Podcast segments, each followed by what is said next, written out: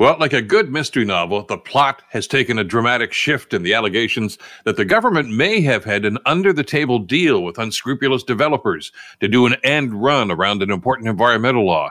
Pretty salacious stuff, hmm?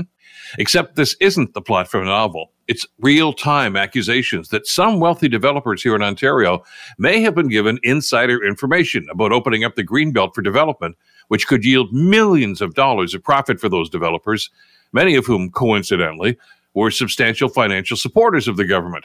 Now, in the latest twist, soon to be NDP leader Marit Stiles wants the Integrity Commissioner to investigate a meeting between one of those wealthy developers and the mayor of King Township, one of the affected areas. And that was just days before the government reneged on their promise to protect the Greenbelt lands.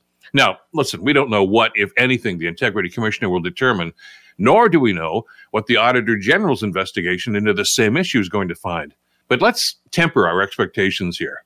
Proving any inappropriate or even illegal activity in such cases is difficult, if highly unlikely. The only crime that we can really be sure of here is that future generations, our kids and our grandkids, will be stuck with the consequences and the costs of the environmental and ecological damage that this wrong headed political flip flop is going to cause. I'm Bill Kelly.